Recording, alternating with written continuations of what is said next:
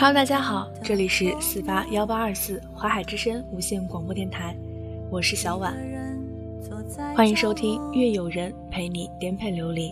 今天给大家阅读的文章是：每个人都在等，每个人都会等。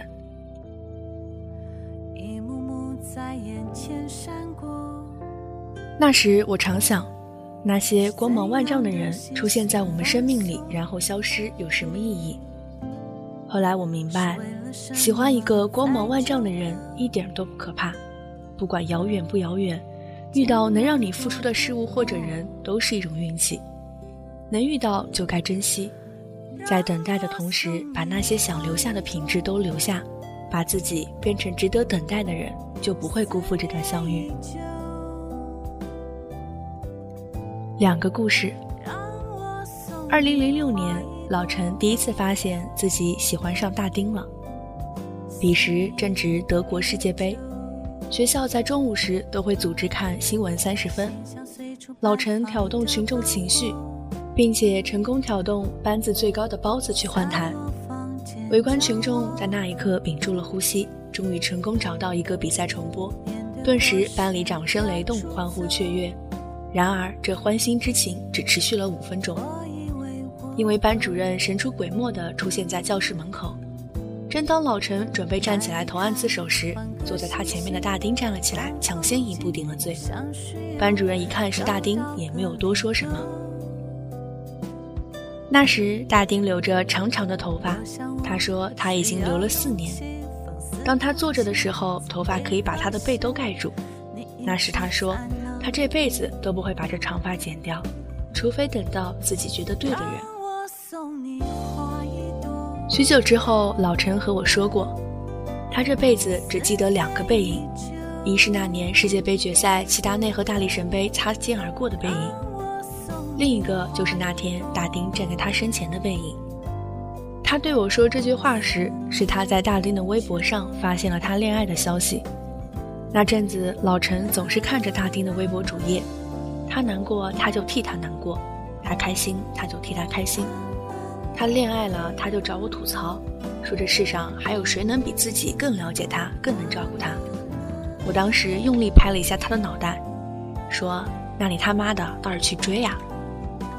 老陈看着我，摇摇头苦笑，把他的微博草稿箱给我看。我当时就震惊了，因为那里面放满了老陈对大丁要说的所有话，却一条都没有发送出去。我记得这一年是二零一一年。老陈说，他那年高中毕业的时候准备去表白，愣是在他家楼下等了七个小时。后来他才知道，大丁住的小区有两个门，偏偏大丁从另一个门回了家。我说：“你傻，手机是干嘛用的？”他说：“他当时连手机这茬都忘了，就在不停的排练要对大丁说的话，就期待着大丁从拐角处出现。那天他拍着自己脑袋说。”真他娘的邪了门了！你说为什么偏偏那天他要从那个门回家？我当然不知道怎么回答他，但我知道老陈和大丁总是在错过。老陈始终别扭，能把所有想说的话存满草稿箱，就是没办法发给他。大丁始终迟钝，他依旧没有明白明明理科最好的老陈会去选文科的原因。有时候我都会觉得，或许大丁是故意的，所以才能做到这样若无其事。他们从小学时就在一个学校，一直到高中，明明只有几百米，就是没办法常常遇见。好不容易到了一个班，老陈又不知道该怎么开口。好不容易鼓起勇气了，却又没见成，就这么一路错过。到后来，老陈只能从微博知道大丁零星的消息。而他甚至不敢关注他，那时还没有悄悄关注，他就每次在搜索栏打大丁的昵称。老实说，我都不知道老陈在别扭些什么。而我想你也知道，每个在恋爱中的人都是神经病。同样是二零零六年，比老陈年轻两岁的于小姐也在经历她人生中的一次暗恋。于小姐在学生时代的暗恋长达八年。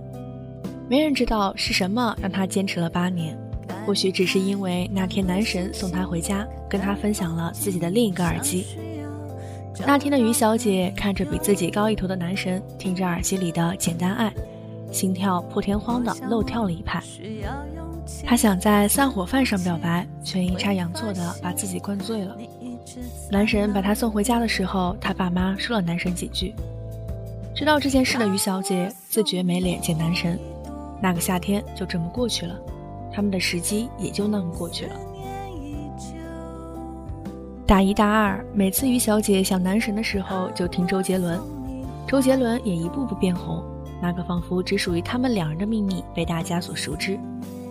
周杰伦二零一零年南京演唱会，于小姐鼓起勇气约男神去，本来都说好了，可是男神还是没能抽出时间。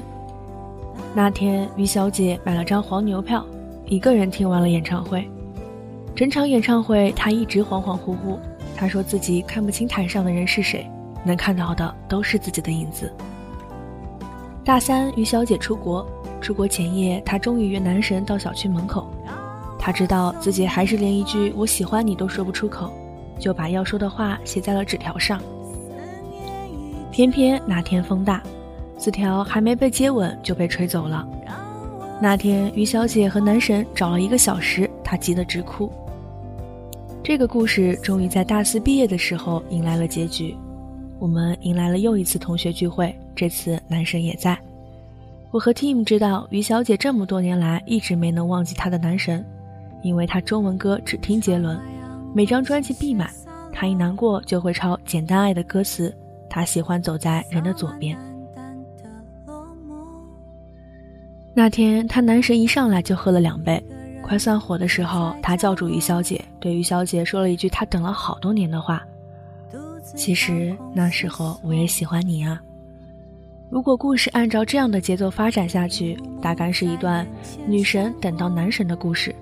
只是于小姐懵了一小会儿，对男神说：“是啊，那时候我可喜欢你了。”后来我们四个又去唱卡拉 OK。他点了《傻笑》这首男女合唱的歌，男神已经很久不听杰伦，男生部分不会唱，他就一个人把这首歌唱完了。到头来，他也没有和他的男神在一起。那天我把故事写到这里就结了尾，是因为那时感叹，原来两个彼此喜欢的人真的可以各种阴差阳错的错过。今天想起老陈，突然想到那天我们之后的对话。唱完歌之后，可能觉得尴尬，男神就先走了。我送于小姐回家，她依旧哼着周杰伦的歌。那时我问她，这么多年的暗恋，这么多年的等待，你觉得值吗？她毫不犹豫地说值，和那天老陈回答我的一样。我曾经不明白，为什么生命中总要出现那些闪闪发光却难以靠近的存在，明明让人靠近不了，却又让人无法抗拒。明明知道他或许没有那么好，却又忍不住把自己摆低。你为了那个人做很多以前不会做的事，听他喜欢的歌，看他喜欢的书，到头来那个人可能已经不喜欢杰伦，不爱看九把刀了，你却不可救药的喜欢上了杰伦。直到某天我自己去看演唱会的时候才明白，有些事情就是值得的。老陈为了大丁念不喜欢的文科，练会了吉他，唱的一手好歌。于小姐为了男神喜欢上 NBA，喜欢上杰伦，做了很多以前不会做的事。那是因为在大丁和男神的身上有他们喜欢的东西，有他们想要成为的部分。就好像你会喜欢一个偶像，多半是因为那个偶像教会了你以前不懂的道理，而他身上闪闪发光的那些属性是你也想要拥有的。你想要变得更温暖，所以你喜欢温暖的人。你还相信梦想，所以你听关于梦想的歌。你想要变得倔强，所以你喜欢倔强而努力的人。对于偶像最好的支持，不是多狂热，而是让别人知道支持他们的人也是一群努力的人。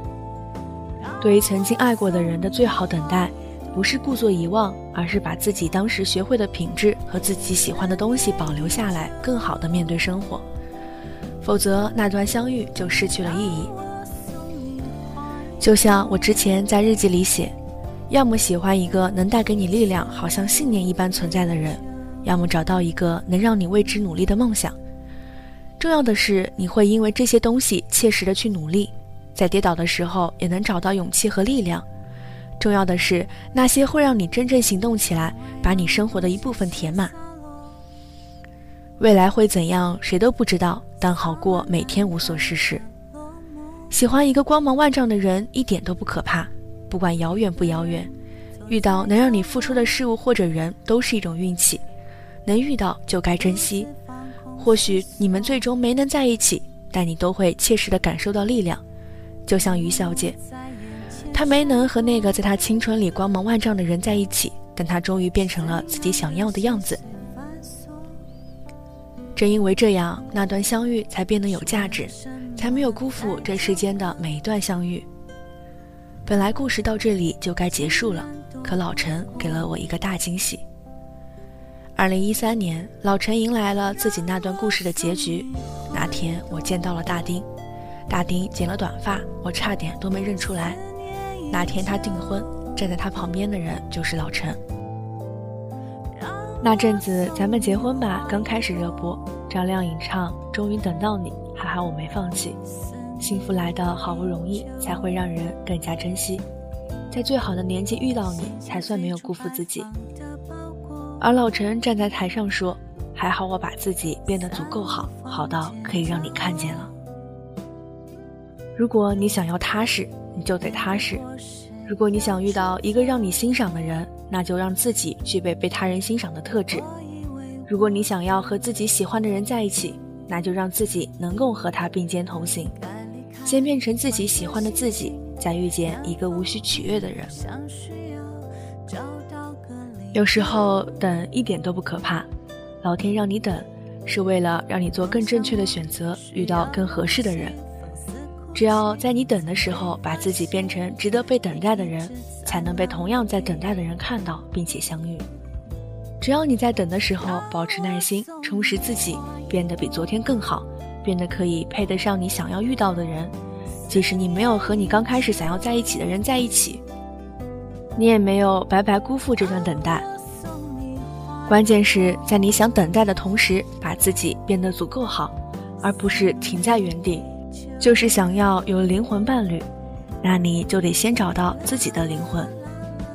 每个人都会等，每个人都在等，有人败给等，有人终于等到。只是不管如何，你得在等待的时候把自己变成自己不讨厌的样子。我突然想起那天老陈抽着烟和我说，他这一辈子只记得两个背影，一个是那年世界杯决赛齐达内和大力神杯擦肩而过的背影，另一个就是那天大丁站在他身前的背影。妈的，傻逼！你等了这么久，终于被你等到，一定要过得让我们这帮兄弟都羡慕。看到这里的你也是。